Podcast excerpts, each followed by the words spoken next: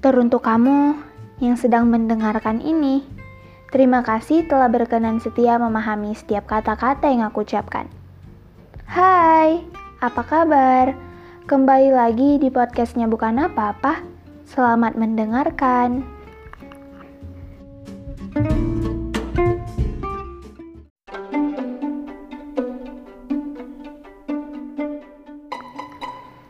Gak terasa ya, kita sudah berada di penghujung tahun, yang artinya kita telah memiliki segudang cerita dan pengalaman yang bisa diceritakan.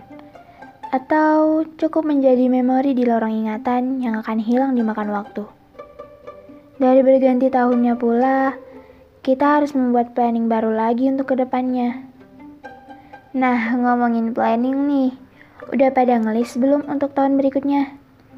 Atau masih stuck sama planning tahun ini yang kayaknya nggak bakalan bisa dilakukan?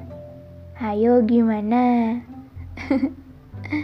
Oke, okay, jadi di podcast kali ini aku ingin bicara soal mimpi. Ngomongin mimpi, pasti setiap orang dari kita memiliki yang namanya mimpi. Mau apa pun itu mimpinya, apa pun alasannya, pasti setiap orang punya rancangannya masing-masing. Nah, setelah itu, tinggal bagaimana cara kita menggapainya. Yang pasti, proses saat kita menggapai mimpi tersebut akan banyak, bahkan ribuan cobaan dan batu kerikil yang akan menghujami kita. Nah, kebetulan banget nih, aku sekarang udah kelas 12. Pasti lagi bingung-bingungnya nentuin pilihan antara lanjut ke universitas, kerja, gap year, atau...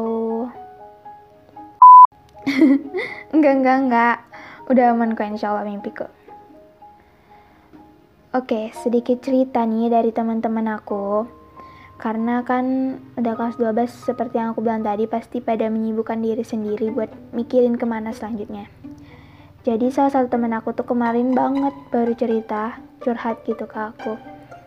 Dia punya rancangan, dia sudah punya mimpi, bahkan mimpinya itu yang aku tangkep. Keren, keren banget malah aku tuh insecure kadang.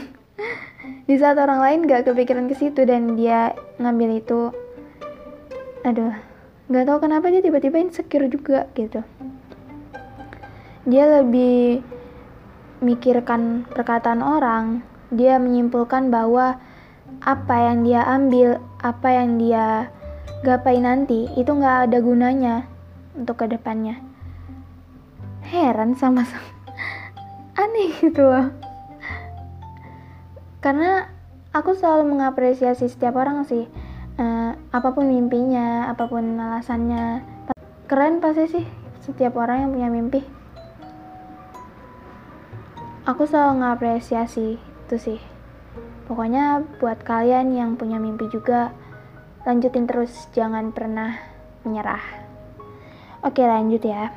Jadi teman aku tuh tadi malah insecure. Terus dia memikirkan ucapan orang lain. Dia lebih mementingkan ucapan orang lain. Yang dia ngerasa mimpi dia itu gak ada apa-apanya sama mimpi orang lain.